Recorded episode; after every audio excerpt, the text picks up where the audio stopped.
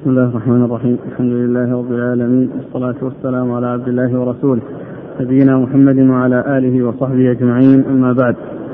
قال الإمام أبو عيسى الترمذي رحمه الله تعالى قال في جامعه باب ما جاء في أكل الزيت قال حدثنا يحيى بن موسى قال حدثنا عبد الرزاق عن معمر عن زيد بن أسلم عن أبيه عن عمر بن الخطاب رضي الله عنه أنه قال قال رسول الله صلى الله عليه وعلى آله وسلم كلوا الزيت وادهنوا به فإنه من شجرة مباركة. قال أبو عيسى هذا حديث لا نعرفه إلا من حديث عبد الرزاق عن معمر. وكان عبد الرزاق يضطرب في رواية هذا الحديث فربما ذكر فيه عن عمر عن النبي صلى الله عليه وآله وسلم وربما رواه على الشك.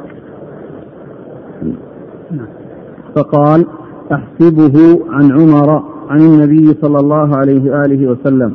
وربما قال عن زيد بن أسلم عن أبيه عن النبي صلى الله عليه وآله وسلم مرسلا. قال حدثنا أبو داود سليمان بن معبد.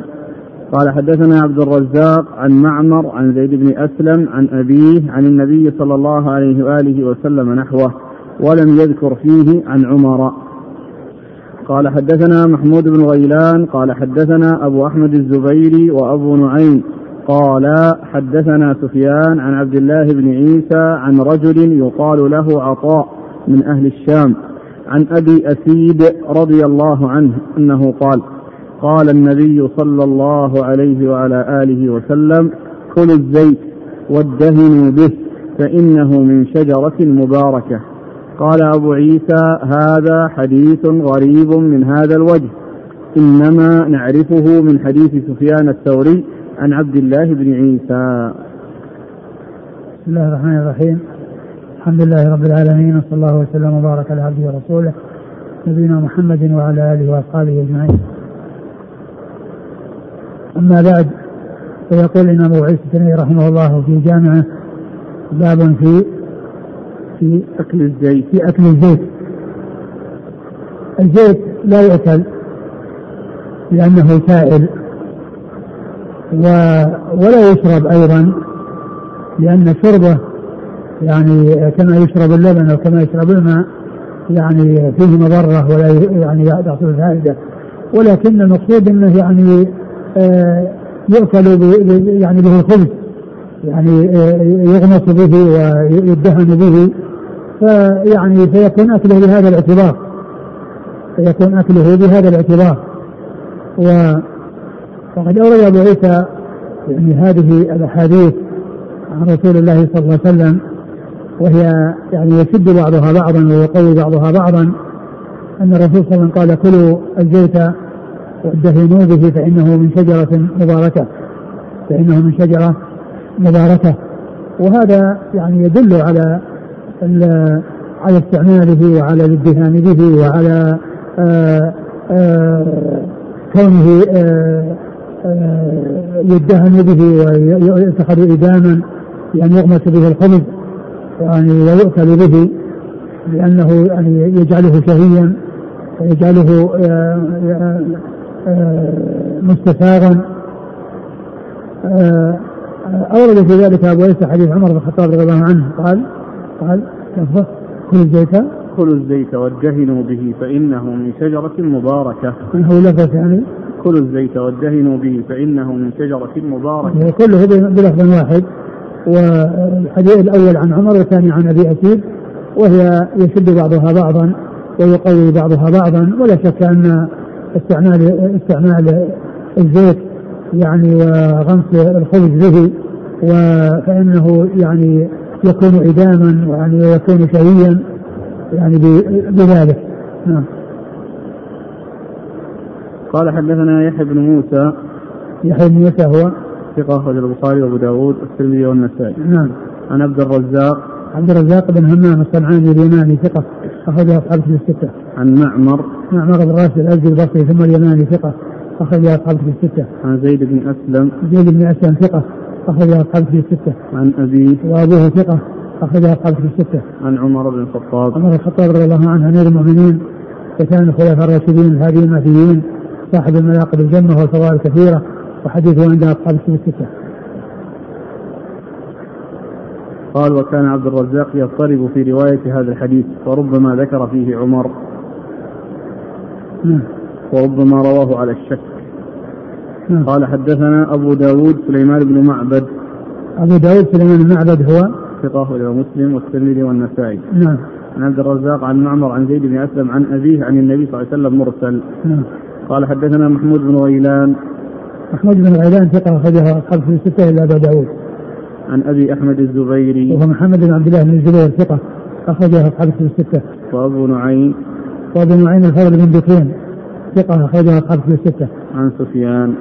سفيان هو الثوري سفيان بن سعيد بن مسروق الثوري ثقة أخرجها أصحاب في الستة. عن عبد الله بن عيسى. عبد الله بن عيسى هو؟ ثقة أخرج أصحاب الكتب. نعم. عن رجل يقال له عطاء من أهل الشام. وهو مقبول أخرج له. الترمذي والنسائي. نعم. عن أبي أسيد. رضي الله عنه أخرجه الترمذي والنسائي. هل يساوي من حديث كذلك الثناء على الزيتون؟ لأنه من نعم. شجرة مباركة. نعم.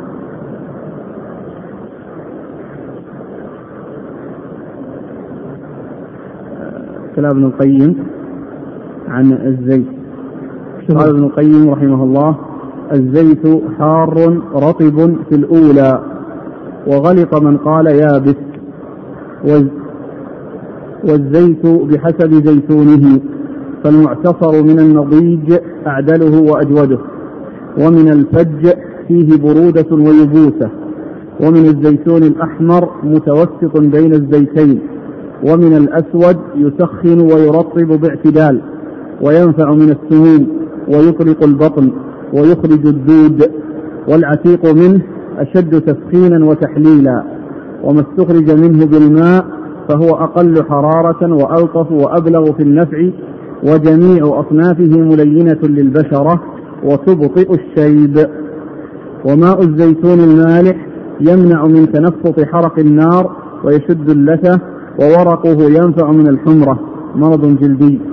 من الحمرة والنملة والقروح الوسخة والشرى. ويمنع العرق ومنافعه أضعاف ما ذكرنا.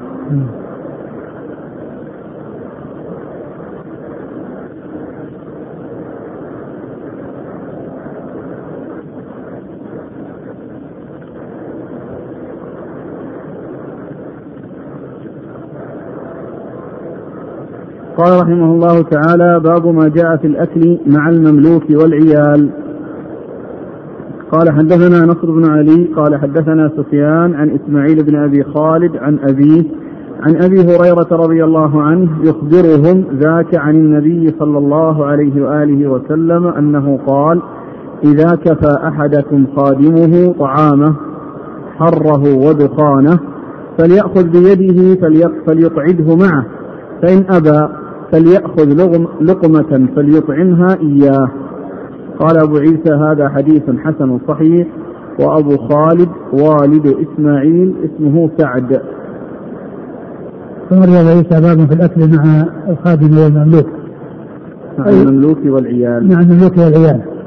مع المملوك والعيال.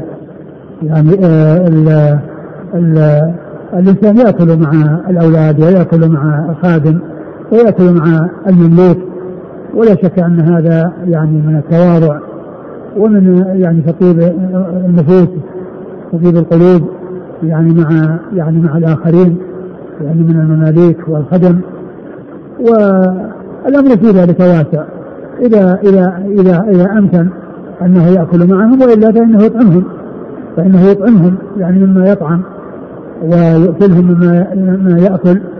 وأما يعني عياله وأولاده وكونه يعني يأكل معهم ويجتمع معهم ويكون الاجتماع يعني هذا أمر مطلوب.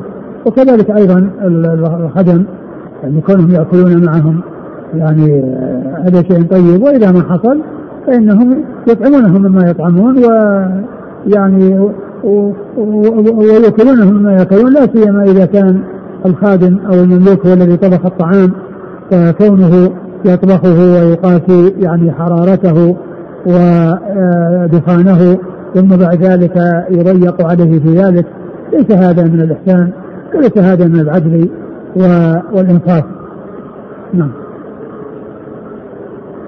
قال حدثنا نصر بن علي نصر بن علي الجهضمي ثقة أخرج أصحابه في الستة. عن سفيان سفيان هو بن عيينة ثقة أخرج أصحابه في الستة. عن إسماعيل بن أبي خالد. إسماعيل بن خالد الأحمسي ثقة أخرج أصحابه في الستة. عن أبي أبيه وهو مقبول أخرج له. خالد بن مفرد وأبو داوود الترمذي وابن ماجه. نعم. عن أبي هريرة. أبو هريرة عبد الرحمن بن صخر الدوسي رضي الله عنه صاحب رسول الله صلى الله عليه وسلم وأكثر الصحابة حديثا. يقول السائل إذا كان الخادم كافرا فهل نجلسه نجلسه ولما ينبغي أن يستخدم الكافر ولا أن يأتى بالكافر للخدمة وإنما يحرص على مرافقة المسلم وأن يكون مثل هذه الأعمال السهلة الخفيفة التي لا يحتاج فيها إلى يعني تميز أو إلى يعني خبرة في أمور يعني ما كل يستطيعها يعني المطلوب الذي ينبغي أن يكون المسلمون هم الذين يتولون هذه الأمور. ما ياتي الناس بكفار يستخدمونهم والخدمة أمرها سهل. الخدمه أمرها سهل يقوم بها كل أحد. وكونه يؤتى بالمسلمين يقومون بهذا هو الذي ينبغي. وإذا جاء عنده كافر أو ابتلي يعني بأن يأتي بكافر مع أنه في مثل هذا الإنسان في سعة. يعني ينبغي له أن يعني آه، يحرص على أن يكون رفيقه أن يكون رفيق, رفيق المسلم هو هو رفيقه وصاحبه ويكون الكافر هو الذي يخالطه ويعني يجلس معه ولا يصلي. ولا ويشرك بالله عز وجل ويعبد مع الله غيره. ثم الإنسان يصحبه ويرافقه لا شك أن هذا يعني آه، آآ أن ينبغي الابتعاد عنه والحذر منه وأن يكون المسلم هو الذي آه، يستخدم وعند استخدامه يستخدم مسلم لا يستخدم كافر. و وإذا آه، وجد وحصل فإنه يحسن إليه. فإنه يحسن إليه ويدعوه إلى الإسلام ويحرص على هدايته. يعني هذا أهم شيء يقدمه له. وأنفع شيء له وللشخص الذي يدعوه. لأن المدعو يخرج من الظلمات إلى النور إذا أسلم وهو يحصل الأجر العظيم أي الداعي والذي كان سببا في الهداية. فيكون آه ممن جاء آه من فيكون فقد جاء في الحديث ما يدل على فضل آه هداية الناس على يدي الإنسان في قوله فوالله لا يهدي الله بك رجلا واحدا خير لك من حمر النعم. وقال عليه الصلاة والسلام من دعا إلى هدى كان له من أجر من من تبعه لا ينقص ذلك من اجورهم شيئا. ومن دعا إلى ضلالة كان عليه من اثم مثل اثم من تبعه لا ينقص ذلك من اثمهم شيئا. ثم ما ينبغي له أيضا أن يجلس هو اياه وأن يؤكله. وإنما يعطيه طعامه على حدة لكن يحسن إليه. ولكن الذي ينبغي هو العمل على هدايته والحرص على إنقاذه وإخراجه من الظلمات إلى النور و وعند الاختيار وعند الاستقدام لا يستقدم الإنسان الكافر يستقدم المسلم الذي مرافقته فيها خير وفيها بركة وهو ممن يعبد الله ويصلي مع الناس. وأما كافر يشرك بالله عز وجل ويعبد غيره ثم يصطحبه الإنسان هذا استحاب يعني سيء. نعم. قال رحمه الله تعالى باب ما جاء في فضل إطعام الطعام. قال حدثنا يوسف بن حماد المعني البصري قال حدثنا عثمان بن عبد الرحمن الجمحي عن محمد بن زياد عن أبي هريرة رضي الله عنه عن النبي صلى الله عليه وعلى آله وسلم أنه قال: أفشوا السلام وأطعموا الطعام واضربوا الهام سور أو سورة الجنان. قال وفي الباب عن عبد الله بن عمرو وابن عمر وأنس وعبد الله بن سلام وعبد الرحمن بن عائشة بن عائش وشريح بن هاني عن أبيه رضي الله عنهم قال أبو عيسى هذا حديث حسن صحيح غريب من حديث ابن زياد عن أبي هريرة. قال حدثنا هناد قال حدثنا أبو الأحوص عن عطاء بن السائب عن أبيه عن عبد الله بن عمرو رضي الله عنهما أنه قال قال رسول الله صلى الله عليه وآله وسلم اعبدوا الرحمن وأطعموا الطعام وأفشوا السلام تدخل الجنة بسلام. قال هذا حديث حسن صحيح. ثم أبو عيسى باب في إطعام الطعام. آه، بذل الطعام لمن هو محتاج إليه هذا من من القربات التي يتقرب بها الله عز وجل ومن صفات المؤمنين المحسنين أنهم يطعمون الطعام على حبه من هو محتاج إليه فيكونون بذلك أحسنوا إلى غيرهم وأحسنوا إلى أنفسهم في تحصيل الأجر والثواب على الإحسان إلى من هو محتاج. وقد جاء أحاديث عن النبي صلى الله عليه وسلم في فيها الجمع بين إفشاء السلام وإطعام الطعام.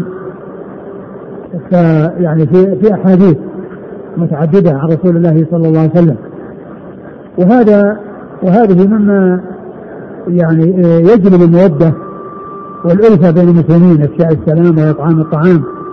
إفشاء السلام عن طريق الكلام الطيب والإلقاء السلام الذي هو آه، دعاء من المسلم لأخيه وكذلك إطعام الطعام لأن هذا من الفعل الحسن. فيكون الإنسان جمع بين الإحسان بالقول والفعل. الإحسان بالقول يعني فيه إفشاء السلام والإحسان بالفعل من حيث إطعام الطعام. وقد أورد أبو عيسى هذا الحديث عن أبي هريرة وفيه كلام ولكن يعني بعضه أو له شواهد يعني تدل عليه مثل إفشاء السلام وإطعام الطعام. نعم. وضرب الهام المقصود به يعني هام الكفار يعني في الجهاد في سبيل الله عز وجل. نعم.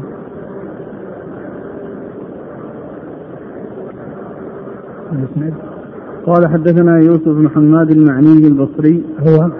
ثقة أخرجه مسلم والترمذي والنسائي بن ماجه. عن عثمان بن عبد الرحمن الجمحي وهو؟ ليس بالقوي أخرجه الترمذي وابن ماجه. نعم. عن محمد بن زياد وهو؟ ثقة أخرجه أصحاب الكتب. نعم. عن أبي هريرة. رضي الله عنه. وقد مر ذكره وهذا الإسناد من الرباعيات وهي من الأسانيد العالية عند الترمذي. قال وفي الباب عن عبد الله بن عمرو وابن عمر عبد الله بن عمرو أورد حديثه وهو عبد الله بن عمرو بن العاص أحد العبادلة الأربعة وقد أخرج حديث أصحابه في الستة وعبد الله بن عمر رضي الله عنهما أحد العبادلة وهو أحد المكثرين من حديث رسول الله صلى الله عليه وسلم. وأنس وأنس بن مالك خادم النبي صلى الله عليه وسلم وأحد المكثرين من حديثه.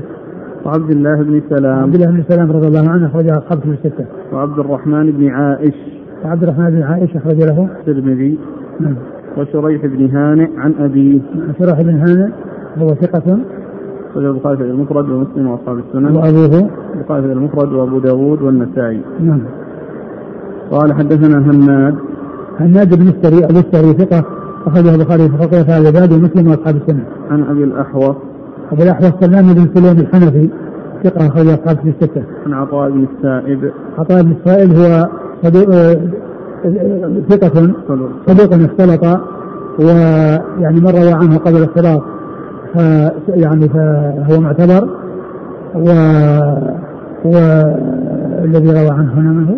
أبو الأحوص. أبو الأحوص. هذا مما روى عنه قبل الاختلاط. لكن آه، يعني جاء يعني يعني من روايته من روى عنه قبل الاختلاط. عن أبيه. عن أبيه وهو ثقة أخرج البخاري المفرد وأصحاب السنن. نعم. عن عبد الله بن عمرو. عبد الله بن عمرو رضي الله عنهما أخرج أصحاب مر ذكره.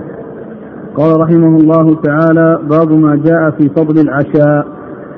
قال حدثنا يحيى بن موسى قال حدثنا محمد بن يعلى الكوفي قال حدثنا عنبسة بن عبد الرحمن القرشي عن عبد الملك بن علاق عن أنس بن مالك رضي الله عنه أنه قال قال النبي صلى الله عليه وعلى آله وسلم تعشوا ولو بكف من حشف فإن ترك العشاء مهرمة. قال أبو عيسى هذا حديث منكر لا نعرفه إلا من هذا الوجه وعنبسة يضعف في الحديث وعبد الملك بن علاق مجهول. ثم أبو عيسى باب في العشاء. وأورد فيه حديث ضعيفا هو بين ضعفه وهو غير حجة وغير معتبر. والإنسان يعني يأكل يعني ما يحتاج إليه فيسد رمقه يعني بغداء أو عشاء أو بأحدهما. وأما أن يكون فيه فضل وأنه يعني يكون فيه آآ آه، آآ آه، مدح وثناء كما جاء في هذا الحديث فإنه حديث ضعيف لا يحتج به وكونه إيش لفظه؟ تعشوا. تعشوا ولو بكف من حشف. فإن ترك العشاء مهرمة. مهرمة يعني إنه يعني يسبب الهرم أو يأتي بالهرم. هذا كلام يعني غير هذا الحديث غير ثابت عن رسول الله صلى الله عليه وسلم. يعني فيه ثلاثة يتكلم فيهم واحد متروك والثاني ضعيف والثالث مجهول. فهو مسلسل بضعفاء ما فيه إلا شيخ إلا الصحابي وشيخ الترمذي. والثلاثة اللي في الوسط كلهم كلهم يعني ضعفاء بين متروك وضعيف ومجهول قال حدثنا يحيى بن موسى عن محمد بن يعلى الكوفي. محمد بن يعلى الكوفي ضعيف. وله الترمذي بن ماجه. نعم. عن عنبسة بن عبد الرحمن القرشي. وهذا متروك أخرج له الترمذي بن ماجه. وبعده الثاني عبد الملك بن هذا مجهول أخرج له الترمذي. نعم. عن أنس. نعم. قال رحمه الله تعالى باب ما جاء في التسمية على الطعام. قال حدثنا عبد الله بن الصباح الهاشمي قال حدثنا عبد الأعلى عن معمر عن هشام بن عروة عن أبيه عن عمر بن أبي سلمة رضي الله عنهما أنه دخل على رسول الله صلى الله عليه وآله وسلم وعنده طعام. قال أذن يا بني وسم الله وكل بيمينك وكل مما يليك قال أبو عيسى وقد روي عن هشام بن عروة عن أبي وجزة عن أبي وجزة السعدي عن رجل من مزينة عن عمر بن أبي سلمة. وقد اختلف أصحاب هشام بن عروة في رواية هذا الحديث وأبو وجزة السعدي اسمه يزيد بن عبيد. قال حدثنا أبو بكر محمد بن أبان قال حدثنا وكيع قال حدثنا هشام الدستوائي عن بديل بن ميسرة العقيلي عن عبد الله بن عبيد بن عمير عن أم كلثوم عن عائشة رضي الله عنها أنها قالت قال رسول الله صلى الله عليه وآله وسلم إذا أكل أحدكم طعاما فليقل بسم الله فإن نسي في أوله فليقل بسم الله في أوله وآخره. وبهذا الإسناد عن عائشة قالت كان النبي صلى الله عليه وآله وسلم يأكل طعاما في ستة من أصحابه فجاء أعرابي فأكله بلقمتين. فقال رسول الله صلى الله عليه وآله وسلم أما إنه لو سمى كفاكم. قال أبو عيسى هذا حديث حسن صحيح. وأم كلثوم هي بنت محمد بن أبي بكر الصديق رضي الله عنهم. ثم أورد أبو عيسى هذه الترجمة لباب التسمية على الطعام. يعني ذكر الله عز وجل عند بدايته وأن الإنسان يسمي الله عند بدايته ويحمد الله عند نهايته. وقد مر مر في الترجمة في الحمد لله عند النهاية وهنا التسمية عند البداية. فيكون الطعام محفوفا بذكر الله عز وجل في بدايته ونهايته. في بدايته يسمى الله وفي نهايته يحمد الله. في بدايته يسمى الله وفي ذلك طرد للشياطين عن انتشارك في هذا الطعام. وفي نهايته الحمد لله عز وجل على ما من به وأنعم. من هذا الطعام الذي رزق الله إياه وهيأه ويسره. ويحمد الإنسان ربه على هذه النعمة وهو سبحانه وتعالى المحمود على كل النعم ظاهرها وباطنها كما قال وما بكم من نعمة فمن الله. قال وإن تعدوا نعمة الله لا تحصوها وقد سبق للترمذي في بعض النسخ أنه عقد ترجمة بهذا بهذا بهذا اللفظ وهي متقدمة وقد أورد فيها الحديث الطويل عن عكراش الذي يعني آه يعني هو ضعيف وأورد هنا هذا يعني هنا حديث صحيحة في التسمية ولكن الحديث ليس بذكر التسمية كما عرفنا. وأما الشارح فإن نسخته آه لم يكرر فيها باب التسمية على الطعام وإنما أتي به في هذا الموضع المتأخر. وأتى بالأحاديث الثلاثة. هذا من الحديثان والحديث الذي سبق أن مر أتى به يعني في هذه الترجمة. وقد أروى وليس حديث عمر بن أبي سلمة ربيب الرسول صلى الله عليه وسلم وأنه دخل عن وسلم يديه طعام فقال ادني ثم قال يا بني سم الله وكل بيمينك وكل ما يليك. وجاء في بعض الأحاديث أن يده كانت تطيش في صحفه فقال له النبي صلى الله عليه وسلم يا غلام سم الله وكل بيمينك وكل مما يليك وهو مشتمل على هذه الأمور. الأمر الأول التسميه عند الطعام وهذا هو الذي ترجم له المصنف وهذا محل الشاهد من رواد الحديث في هذا الباب. ثم آه الإنسان آه يأكل بيمينه فلا يأكل بشماله لأن الشيطان يأكل بشماله وقد مر مر في الأحاديث بذلك. ثم أيضا من آداب الطعام ومن آداب الأكل أن الإنسان يأكل مما يليه إذا كان الطعام نوعا واحدا فإنه يأكل مما يليه ولا يأكل من الجوانب ولا يأكل من وسط الطعام وإنما يأكل مما يليه أما إذا كان الطعام منوعا والطبق يعني فيه أنواع من الطعام أو أنواع من الفاكهة وأن الإنسان يعني يأخذ أي نوع فإنه يأخذ مما يليه وكذلك يعني من من من الجوانب ومن الوسط ولكنه لا يذهب إلى الجهة المقابلة أو الجهة التي يكون تكون عند المقابلة للغير وإنما له أن يأكل من غير ما يليه فله أن يأخذ من الوسط إذا كان يعني النوع الذي يعجبه ويريده ليس موجودا في جهته بأن يكون فيه أنواع من الفواكه وتكون يعني مخلوطة هكذا فله أن يختار الشيء الذي يريده ولا لم يكن يعني في جهته المباشرة. والحديث يشتمل على هذه الأمور الثلاثة التسمية وكل إنسان يسمى يعني يأكل باليمين لا يأكل بالشمال وكونه يأكل مما يليه. نعم.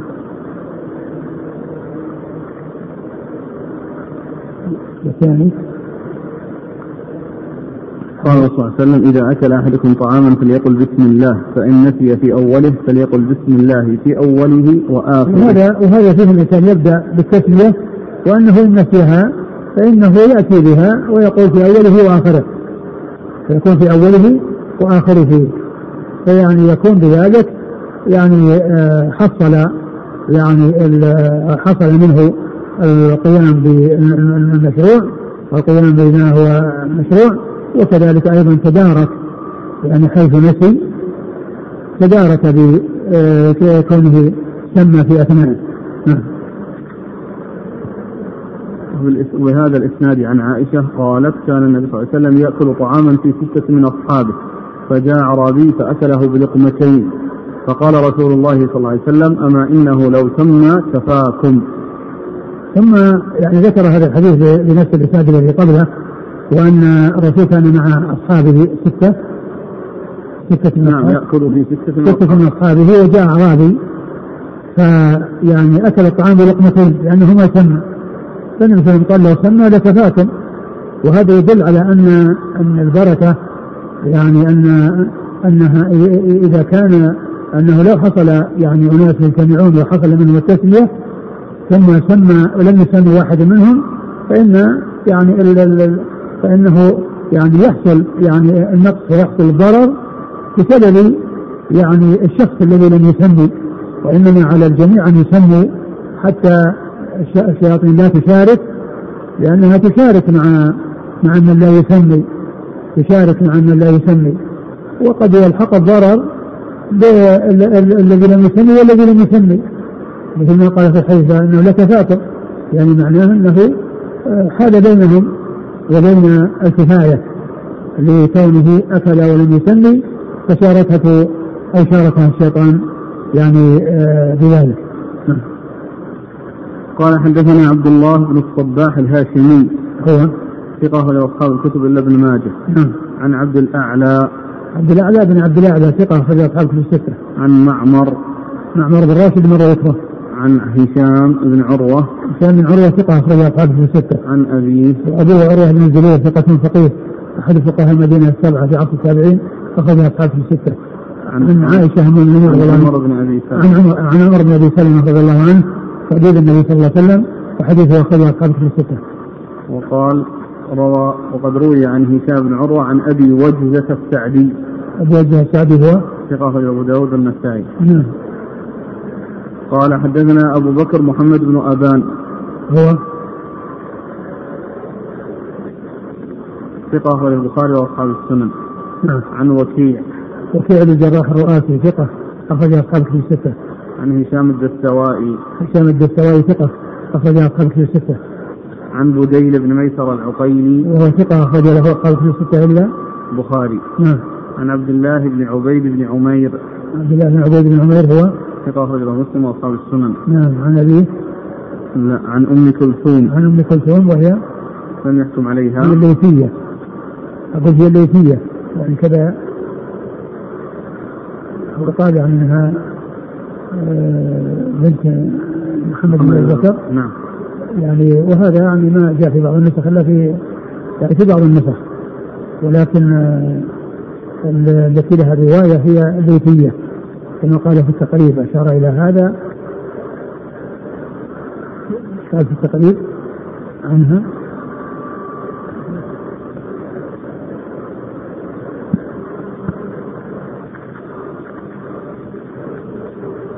أم كلثوم الليثية المكية يقال هي بنت محمد بن أبي بكر الصديق فعلى هذا فهي تيمية لا ليثية. لها حديث عن عائشة من رواية عبد الله بن عبيد بن عمير عنها وروى حجاج بن أرطاع عن أم كلثوم عن عائشة في الاستحاضة وروى عمر بن عامر عن أم كلثوم عن عائشة في بول الغلام. فما أدري هل الجميع واحدة أم لا. نعم. أخرجها الترمذي والنسائي أبو داود والترمذي والنسائي. في نعم. عمل اليوم والليلة نعم. عن؟ عن عائشة.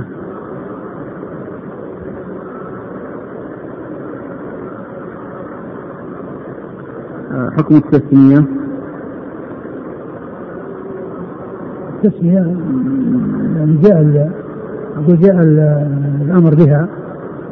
ومعلوم أن عدم التسمية يعني يأكل الشيطان يعني مع الإنسان. فكونه يسمي حتى يطرد الشيطان هذا واجب. نعم. وهل له أن يقول بسم الله الرحمن الرحيم؟ أو بسم الله. في قال فليقل بسم الله لكن بعض أهل العلم يعني قال أنه له أن يقول بسم الله الرحمن الرحيم. يعني في مثل هذا المكان يعني في مثل هذا الموطن يقول بسم الله الرحمن الرحيم. أما بالنسبة عند الذبح يقول بسم الله. وإلتزام هذا بسم الله الرحمن الرحيم التزامه. ما والله يعني له أن يقول هذا وله أن يقول هذا. كله قال تسمية لكن في بعض في بعض الروايات قال فليقل بسم الله.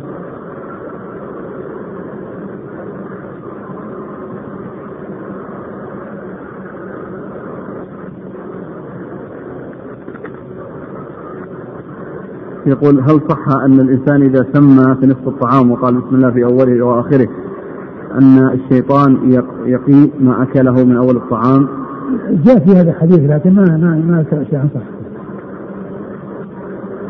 من يقوم عن طعامه أكثر من مرة فهل له كلما عاد أن يسمي؟ نعم. إذا كان قام لحاجة ثم رجع فليسمي. تكون واجبة مثل الابتداء. نعم. تكون واجبة مثل الابتداء. والله الذي يبدو ما ما هي واجبة مثل الابتداء لكن يعني التسمية في الأول واحدة. كل إنسان قام يعني لحاجة ورجع بسرعة لكن كونه يسمي ويعد تسمية لا شك. لكن هل يعني تكون واجبة. يعني الذي يظهر أنها ليست واجبة لأن هذا يعني آه آه متابعة يعني متابعة لشيء مضى إذا فرغ من الطعام وتذكر أنه لم يسمي خلاص ذهب محله ما أقول أنت يحرص المستقبل على على على أن يسمي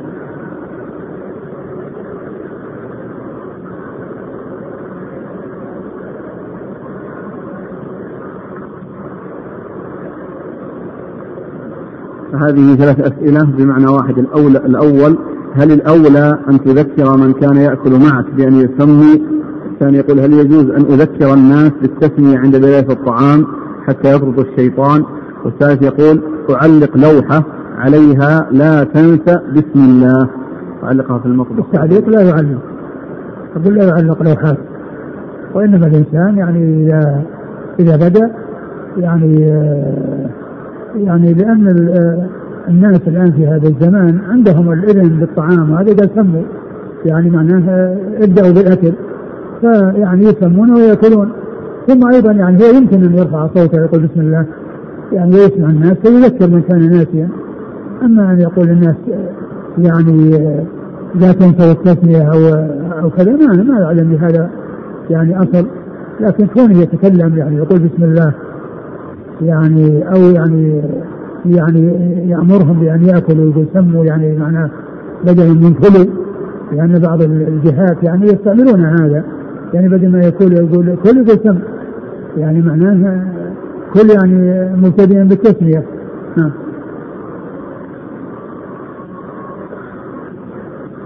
قول بسم الله في أوله وآخره هل هو خاص بالطعام أم يدخل فيه كذلك لو تذكر في أثناء الوضوء أثناء الذبح؟ معلوم أن الذبح يعني آه هو عند إجراء السكين. فهو يعني ما دام أن الذبح يعني قائم الذبح قائم وأنه يجري السكين يعني إذا ما فعلنا البداية فإنه يفعل لكن إذا قطع الرأس وانتهى خلاص راح راح الوقت الذي يسمى فيه. لكن إذا إذا نسي عند البداية وهو وهو يعالج الذبح ويجري السكين وهو يعني وهو لم يقلها عند البداية عندما أجراها على حلق الذبيحة فله أن يقول ذلك. لكن إذا انتهى وخلص من الذبح خلاص يعني انتهى الوقت الذي يأتى به بالتسمية. وكذلك بالنسبة ل يعني لكون الإنسان يعني في أثناء هذا يسمى الله ما في بأس. لكن إذا فرغ خلاص انتهى الوقت. الوضوء. كذلك الوضوء. يعني الإنسان إذا نسي في عند غسل وجهه يتذكر عند غسل وجهه بسم الله. لكن ما يقول في أوله وآخره. لا ما يقول.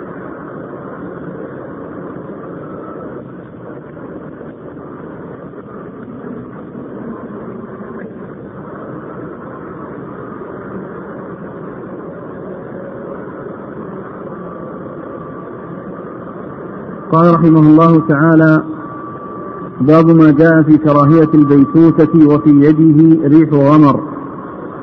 قال حدثنا أحمد بن منيع قال حدثنا يعقوب بن الوليد المزني عن ابن أبي الذئب عن المقبري عن أبي هريرة رضي الله عنه أنه قال قال رسول الله صلى الله عليه وآله وسلم إن الشيطان حساس لحاس فاحذروه على أنفسكم. من بات وفي يده ريح غمر فأصابه شيء فلا يلومن إلا نفسه. قال أبو عيسى هذا حديث غريب من هذا الوجه وقد روي من حديث سهيل بن أبي صالح عن أبيه عن أبي هريرة عن النبي صلى الله عليه وسلم. قال حدثنا أبو بكر محمد بن إسحاق البغدادي الصاغاني. قال حدثنا محمد بن جعفر المدائني. قال حدثنا منصور بن أبي الأسود عن الأعمش عن أبي صالح عن أبي هريرة رضي الله عنه أنه قال قال رسول الله صلى الله عليه وعلى آله وسلم من بات وفي يده ريح غمر فأصابه شيء فلا يلومن إلا نفسه قال أبو عيسى هذا حديث حسن غريب لا نعرفه إلا لا نعرفه من حديث الأعمش إلا من هذا الوجه.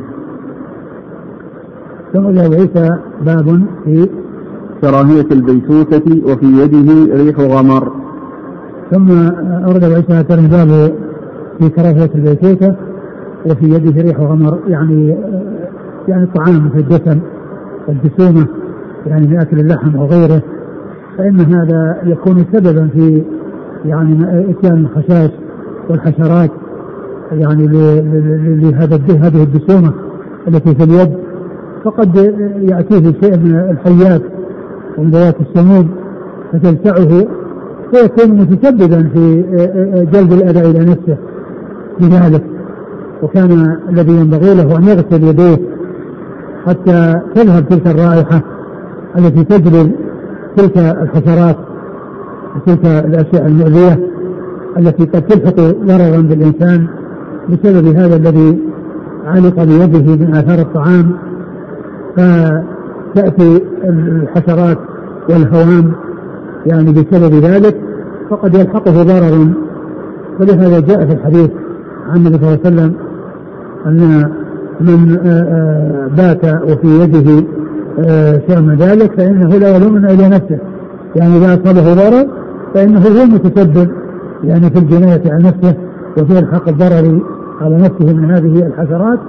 وطريق السلامة من ذلك أنه يغسل هذه الجسيمة وهذه الأشياء التي علقت في يده من آثار الطعام و وبذلك آه، يحصل أو تحصل له السلامة في عدم مجيء تلك الحشرات إليه. وقد ورد أبو عيسى في هذا الحديثين الحديث الأول يعني آه، آه، هو في غاية الضعف بل يعني لأن فيه بعض الكذابين أنه كذاب. فيعني هو يقال له موضوع. وأما الحديث الثاني فإنه حديث حسن كما قال الترمذي في اللفظ الأول. إن الشيطان حساس لحاس فاحذروه على أنفسكم. من بات وفي يده ريح غمر فأصابه شيء فلا يلومن إلا نفسه. أي نعم والجملة الأخيرة هذه التي جاءت في الحديث الثاني هي ثابتة في الحديث الثاني. وأما ذكر الشيطان وأنه حساس لحاس ويعني فإنه فيه رجل كذاب نعم الإسناد. قال حدثنا أحمد بن منيع. نعم. عن يعقوب. أخرج أصحاب في الستة ويعقوب بن الوليد المدني. هذا هو الذي كذاب كذبه. أحمد وغيره. نعم. أخرجه الترمذي وابن ماجه. نعم. عن ابن أبي ذئب ابن أبي ذئب محمد بن عبد الرحمن آه، وهو ثقة. أخرج أصحابه في الستة. عن المقبري عن المقبري سعيد بن أبي سعيد المقبري ثقة أخرج أصحابه في الستة عن أبي هريرة عن أبي هريرة عبد الرحمن بن صخر رضي الله عنه مر ذكره. وقد روي من حديث سهيل بن أبي صالح. سهيل بن أبي صالح صديق أخرج أصحاب في الستة وروايته عند البخاري مقرون. عن ابيه عن أبي هريرة. وأبو صالح هو ذكوان السمان وهو ثقة أخرج أصحاب في الستة. قال حدثنا أبو بكر محمد بن إسحاق البغدادي الصاغاني. هو ثقة له مسلم وأصحاب السنن. نعم. عن محمد بن جعفر المدائني. هو؟ صدوق فيه لين. وله مسلم والترمذي. نعم. عن منصور بن أبي الأسود. هو؟ صدوق له أبو داود والترمذي والنسائي. نعم. عن الأعمش. أخرج له؟ عن الأعمش. لا الأول ذاك منصور بن أبي الأسود. أخرج له؟ صدوق أخرج أبو داود والترمذي والنسائي. نعم. هذا موجود في فيه هذا النسائي بن ماجه مع أنها هو الصواب النسائي. هذا وين وجدت هذا؟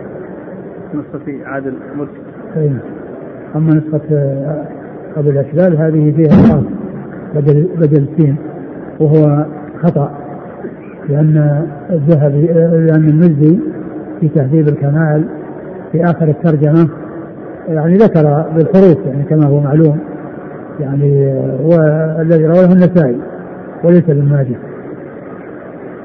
وهذه هي الطريقة التي يعني آه، يتوصل بها إلى معرفة الخطأ في الرموز. لأن الرموز يعني يحصل فيها الخطأ. حرف مكان حرف. لكن الإنسان إذا ذهب إلى تهذيب الكمال ونظر في آخر ترجمة الشخص فإنه يسمي الذين خرجوا له بأسمائهم. رواه أبو داود والترمذي والنسائي ما هذه رموز دي رموز فهذه الطريقة التي بها يعرف كون الرمز صحيح أو غير صحيح. الرمز الذي يكون في التقريب أو يكون في تهذيب التهذيب. يعني أو في الخلاصة. خلاصة تهذيب الكمال. يعني الإنسان يستطيع أن يتحقق من صحة الرمز أو الخطأ في الرمز إذا رجع إلى آخر الترجمة في تهذيب الكمال للميزي. فإنه لا يرمز وإنما يسمي أصحاب الكتب الذين خرجوا للشخص المترجم له.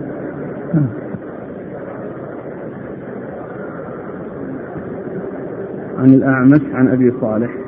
الأعمش هو سليمان المهران الكاهلي ثقة أخرج أصحاب الستة وأبو صالح عن أبي هريرة. نعم، مر بكم. قال رحمه الله تعالى كتاب الأشربة عن رسول الله صلى الله عليه وآله وسلم. قال باب ما جاء في شارب الخمر. قال حدثنا أبو زكريا يحيى بن درس البصري. قال حدثنا حماد بن زيد عن أيوب عن نافع عن ابن عمر رضي الله عنهما أنه قال قال رسول الله صلى الله عليه وآله وسلم كل مسكر خمر وكل مسكر حرام. ومن شرب الخمر في الدنيا فمات وهو يدمنها لم يشربها في الآخرة. قال وفي الباب عن أبي هريرة وأبي سعيد وعبد الله بن عمرو وابن عباس وعبادة وأبي مالك الأشعري. قال أبو عيسى حديث ابن عمر حديث حسن صحيح وقد روي من غير وجه عن نافع عن ابن عمر رضي الله عنهما عن النبي صلى الله عليه وآله وسلم ورواه مالك بن أنس عن نافع عن ابن عمر موقوفا ولم يرفعه. قال حدثنا قتيبة قال حدثنا جرير بن عبد الحميد عن عطاء بن السائب عن عبد الله بن عبيد بن عمير عن أبيه أنه قال قال عبد الله بن عمر رضي الله عنهما قال رسول الله صلى الله عليه وآله وسلم من شرب الخمر لم يقبل الله له صلاة أربعين صباحا فإن تاب تاب الله عليه فإن عاد لم يقبل الله له صلاة أربعين صباحا فإن تاب تاب الله عليه فإن عاد لم يقبل الله له صلاة أربعين صباحا فإن تاب تاب الله عليه فإن عاد الرابعة لم يقبل الله له صلاة أربعين صباحا فإن تاب لم يتب الله عليه وسقاه فإن تاب؟ لم يتب الله عليه. نعم. وسقاه من نهر الخبال. قيل يا أبا عبد الرحمن وما نهر الخبال؟ قال نهر من صديد أهل النار. قال أبو عيسى هذا حديث حسن. وقد روي نحو هذا عن عبد الله بن عمرو وابن عباس عن النبي صلى الله عليه وآله وسلم. ثم ورد أبو عيسى رحمه الله كتاب الأشربة ويعني أتى به بعد كتاب الأطعمة. والإتيان بهما يعني الإتيان بالكتابين متجاورين آه، في غاية المناسبة فذكر الأشربة بعد الأطعمة وفي بعض المؤلفات يأتى بالأطعمة والأشربة مع بعض يعني تماثلهما ولتجانسهما وفي بعضها يؤتى بالأطعمة ويؤتى بالأشربة وقد أورد أبو عيسى باب في شارب الخمر. ما جاء في شارب الخمر. ما جاء في شارب الخمر يعني من الوعيد وقد أورد أبو عيسى حديث ابن عمر رضي الله تعالى عنهما أن النبي صلى الله عليه وسلم قال كل مسكن خمر وكل وكل مسكر حرام. كل مسكر خمر. نعم. كل مسكر خمر وكل مسكر حرام. فكل مسكر يعني قبله خمر فليست الخمر مختصة بنوع معين كالعنب أو غيرها وإنما هي من كل شيء مسكر فكل ما أسكر فهو خمر. لأن الخمر آه، يعني هو الذي هي التي تغطي العقل وتغطية العقل يكون بأي نوع من أنواع ما يغطى به العقل ولا يقتصر على شجرة معينة أو على نوع معين بل جاءت الشريعة بهذه القاعدة العامة كل مسكن خمر وكل مسكن حرام. فالخمر تطلق على كل ما أسكر وما لم يصل إلى حد الإسكار فإنه حلال. وما وصل إلى حد الإسكار فإنه حرام. وسواء كان ذلك مشروبا أو مأكولا أو مشموما وسواء كان سائلا أو جامدا أو غير ذلك. كل ما حصل منه الإسكار فهو خمر وهو حرام. كل ما حصل منه به الإسكار فإنه يطلق عليه خمر وحكمه حرام. فلا يختص الخمر بشيء معين وبل آه، هي متعلقة بالمسكر وكل ما أسكر يسمى خمرا ويحكم عليه بأنه حرام. وهذه من القواعد الشريعة قواعد الشريعة العامة التي جاءت عن رسوله صلى الله عليه وسلم. يأتي لفظ عام يندرج تحته الشيء الذي يعرفه الناس في زمانه صلى الله عليه وسلم مما يدخل تحت هذا الاسم ويدخل ما يوجد مما لم يوجد في زمنه ويوجد في أزمان يعني متأخرة ولكنه في هذا الوقت أنه يسكر فإنه يقال له خمر ويقال له ويحكم عليه بأنه حرام.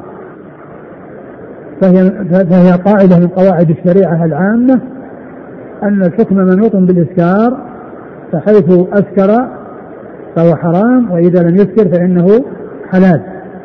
ولكن ما ما أسكر كثيره فقليله حرام. الشيء الذي يسكر كثيره فقليله حرام وإن لم يسكر. لا يقال إنه أن الإنسان لا يشرب الكثير مسكر وإنما يشرب من الخمر الشيء القليل فإن القليل حرام وهذا من, أدلة سد الذرائع. من أدلة سد الذرائع التي توصل إلى المحذور أن الشيء الذي لا يحصل به الإسكار فإنه يمنع منه لأنه يؤدي إلى ما يحصل به الإسكار ولهذا جاء عن ابن عباس رضي الله تعالى عنه أنه سئل عن نوع من الشراب من العسل أو من غيره فكان غير معروف عندهم ولكن سئل عن عنه وقال له الباذق فقال رضي الله عنه سبق محمد الباذق سبق محمد الباذق كل ما أسكر فهو حرام. فأتى بالحديث الذي يشمل ما عرفه الناس والذي لم يعرفه الناس وإنما عرفوه فيما بعد وظهر لهم فيما بعد فإنه يدخل تحت هذه القاعدة العامة وتحت هذا العموم الشامل الذي جاء عن رسول الكريم صلوات الله وسلامه وبركاته عليه. وهذا مما يبين أو يتضح به كمال الشريعة وشمولها فإنها آه ليس كل حادثة معينة يعني يكون فيها نص بل الشريعة بعموماتها كهذه القاعدة العامة وبأقيستها وبقواعدها فإنه يحصل آه آه، إدخال ما نزل وما جد تحت تلك العمومات وتحت تلك القواعد وكذلك عن طريق القياس وإلحاق النظير بالنظير ولهذا قال ابن عباس رضي الله عنه سبق محمد ذلك. وإن كان انه غير معروف في زمن محمد صلى الله عليه وسلم وفي يعني في حياته عليه الصلاة والسلام إلا أنه أتى بشيء يدخله أو يخرجه فإذا كان مسكرا فإنه محرم وإذا كان غير مسكر فإنه غير محرم إيش اللفظ الثاني؟ بقي في الإسناد الحديث الأول نعم. ومن شرب الخمر في الدنيا فمات وهو يدمنها لم يشربها في الآخرة. ومن شرب الخمر في الدنيا ومات وهو يدمنها يعني مداوم عليها. المدمن على الشيء هو المداوم عليه الذي يفعله باستمرار. فمات على تلك المعصية لم يتب منها. أما إن تاب منها ومات وهو تائب فإن التوبة تجب ما قبلها ولا يؤاخذ الإنسان على شيء تاب منه. ولكن كونه يموت على غير توبة يموت على غير توبة فإنه لا يشربها في الآخرة. يعني لا يشربها في الجنة. التي التي شربها في الدنيا يعني فإنه لا يشربها في الآخرة. فقيل إنه معنى ذلك أنه لا يشربها وإنما يعني هذه الفائدة المتعلقة بالخمر لا تحصل له وإن حصل له من أنواع الملذات وأنواع النعم التي أعدها الله عز وجل في الجنة والتي آه، فيها ما لا عين رأت ولا سمعت ولا خطر على قلب بشر ولا يضره يعني كونه يعني لكنه فاته. هذا الشيء الذي حصل. وقد يكون معنى ذلك أنه لا يحصل له يعني في أول الأمر مثل ما جاء في بعض الأحاديث لا يدخل الجنة قتات. يعني لا يدخلها يعني في أول الأمر وإنما قد يحال بينه وبينه مدة بأن يدخل النار ويعد فيها على مقدار جريمته. فهذا إما أنه لا تحصل له هذه النعمة المتعلقة بالخمر ويعني وهذا يعني لا شك آه، فاته هذا الشيء ولكن عنده ما لا يعلمه إلا الله عز وجل من أنواع النعيم وقد يكون أنه يمنعه في وقت من الأوقات ثم يحصل له. الحديث الثاني عن عبد الله بن عمر رضي نعم. الله عنهما من شرب الخمر لم يقبل الله له صلاة الأربعين صباحا. نعم وهذا أيضا من العقوبات العاجلة. التي يعاقب عليها صاحب شارب الخمر وذلك أنه إذا شرب الخمر يحرم أجر الصلاة يعني آه، أربعين أربعين صباحا. يحتمل يقول مقصود بها الفجر أو مقصود بها يعني اليوم الليلة يعني الصلوات يعني في تلك المدة. ولهذا جاء في بعض الأحاديث يعني في من أتى عرافا لم يقبل له صلاة أربعين ليلة أو أربعين يوما. فكذلك هنا يحتمل أن تكون يعني صلاة الفجر يحرم ثوابها أو أنه يحرم الصلوات يعني في تلك الأيام التي هي أربعين يوما وعبر بالصباح على يعني ب ب يعني بالبعض على الكل. يعني المقصود به اليوم والليلة. المقصود به اليوم والليلة. يعني مثل ما يعبر مثل ما فما رأينا فما رأينا الشمس سبتا يعني أسبوعا. يعني عبر بيوم عن بقية الأيام فكذلك هنا ذكر الصباح يعني المقصود به يعني آه، اليوم والليلة ومعنى ذلك أنه يحرم فيكون بذلك آه، آه، حصل منه يعني أداء الواجب فلا فلا فلا فبرئت ذمته بذلك ولكنه حرم الأجر. يعني لا يقال أنه يعيد تلك الصلوات ولكنه صلاها وحرم أجرها. فحصل منه أداء ما أوجب الله عليه ولكنه حيل بينه وبين ثواب ذلك العمل الذي هو بحاجة إلى ثوابه. حرم إياه بسبب شربه الخمر. لم يقل له له صلاة أربعين صباحا. يعني أنه يحرم أجرها كما يحرم الذي يذهب إلى العراف ولا يصدقه بما يقول وإن مجرد أنه ذهب إليه فإنه يحرم أجر الصلاة هذه المدة.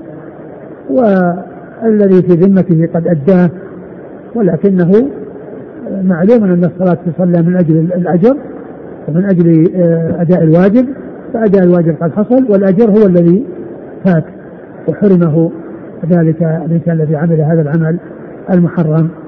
وهذه من العقوبات العاجلة. نعم. بعدين. فإن تاب تاب الله عليه. فإن تاب تاب الله عليه. من تاب من الذنب وهو كمن لا ذنب له. نعم. فإن عاد لم يقبل الله له صلاة أربعين صباحا ثم قال فإن عاد الرابعة لم يقبل الله له صلاة أربعين صباحا فإن تاب لم يتب الله عليه وسقاه من نهر الخبال. آه هذا يعني كما قال بعض أهل العلم كما قال الشارع أن هذا مبالغة يعني في بيان خطورة هذا الشيء وإلا فإن التوبة بابها مفتوح. ولهذا وقد جاء في الحديث في قصة الرجل الذي قتل تسعة وتسعين نفسا ثم كمل المئة. ومع ذلك يعني ما منع التوبة وما حيل بينه وبين التوبة بل يعني باب التوبة مفتوح. فيكون هذا من قبيل المبالغة يعني في أن الأمر خطير وأن من يكون كذلك أن يعرض نفسه للخطر. ويحتمل أن يكون يعني لم يتب عليه يعني لم يقبل توبته.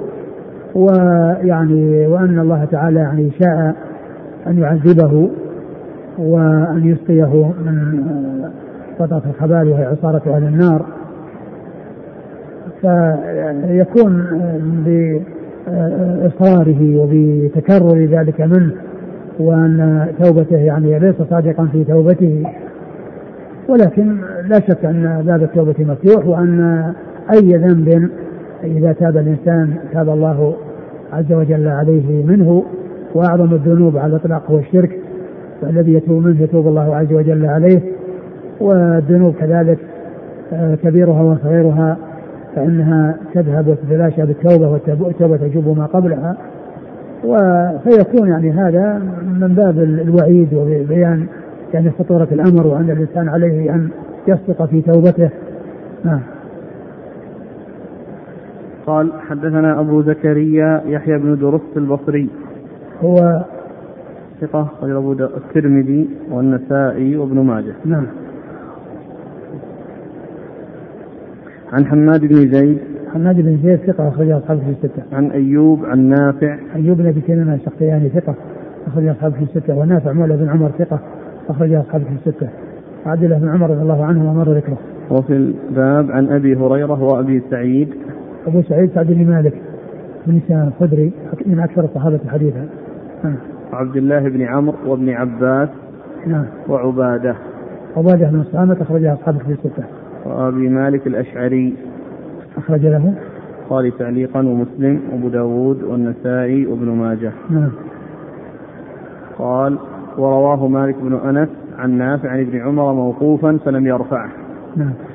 قال حدثنا قتيبة قتيبة بن سعيد ثقة أخرج أصحاب في الستة.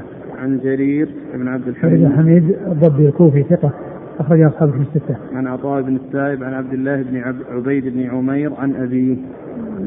عبيد الله لا عبد الله بن عبيد وأبوه هو ولد على عهد النبي صلى الله عليه وسلم مجمع على توثيقه. نعم. وله أصحاب الكتب نعم. عن عبد الله بن عمر. نعم. انتهى؟ نعم. إيش بعده؟ باب ما جاء كل مسكر حرام. والله تعالى أعلم وصلى الله وسلم وبارك على نبينا ورسوله نبينا محمد وعلى آله وأصحابه أجمعين. جزاكم الله خيرا وبارك الله فيكم ونفعنا الله بما سمعنا وغفر الله لنا ولكم وللمسلمين أجمعين. آمين.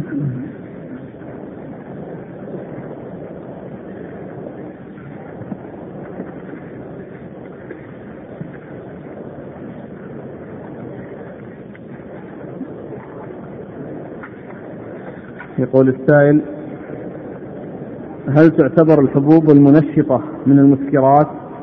فقد يستعملها للنشاط في الأعمال الشاقة قيادة السيارات أو مذاكرة أو الحفظ. والله يعني هذه هذه يعني مضرة والأطباء يقولون أنها مضرة والإنسان يبتعد عن جلب ضرر لنفسه لأن الشيء النفس يعني لابد أن تأخذ حاجتها من النوم ومن الراحة.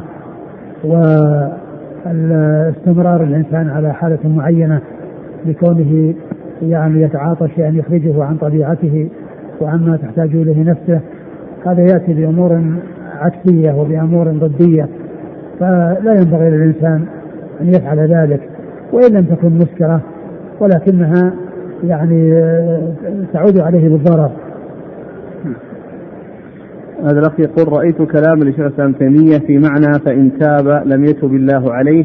قال معناه أنه لا يوفق للتوبة في الأعم الأغلب. ولكن لو قدر أنه تاب فإن الله يتوب على من تاب. إذ أن الكافر لو تاب قبل الله توبته. لم إيش يقول؟ أنه معنى ذلك أنه لا يوفق للتوبة في الأعم الأغلب. قال فإن تاب. أنه نص على أنه انتاب في لا يشربها في الآخرة هناك من يقول معناه أنه لا يشتهيها فتنزع منه شهوة الخمر حتى لا يعارض قوله تعالى وفيها ما تشتهيه الأنفس. ويمكن يمكن أن يكون كذلك أيضا. ومن قاله بعض أهل العلم. يقول يوجد رجل هذا شو إشكال الشيخ نتعرض لهذا.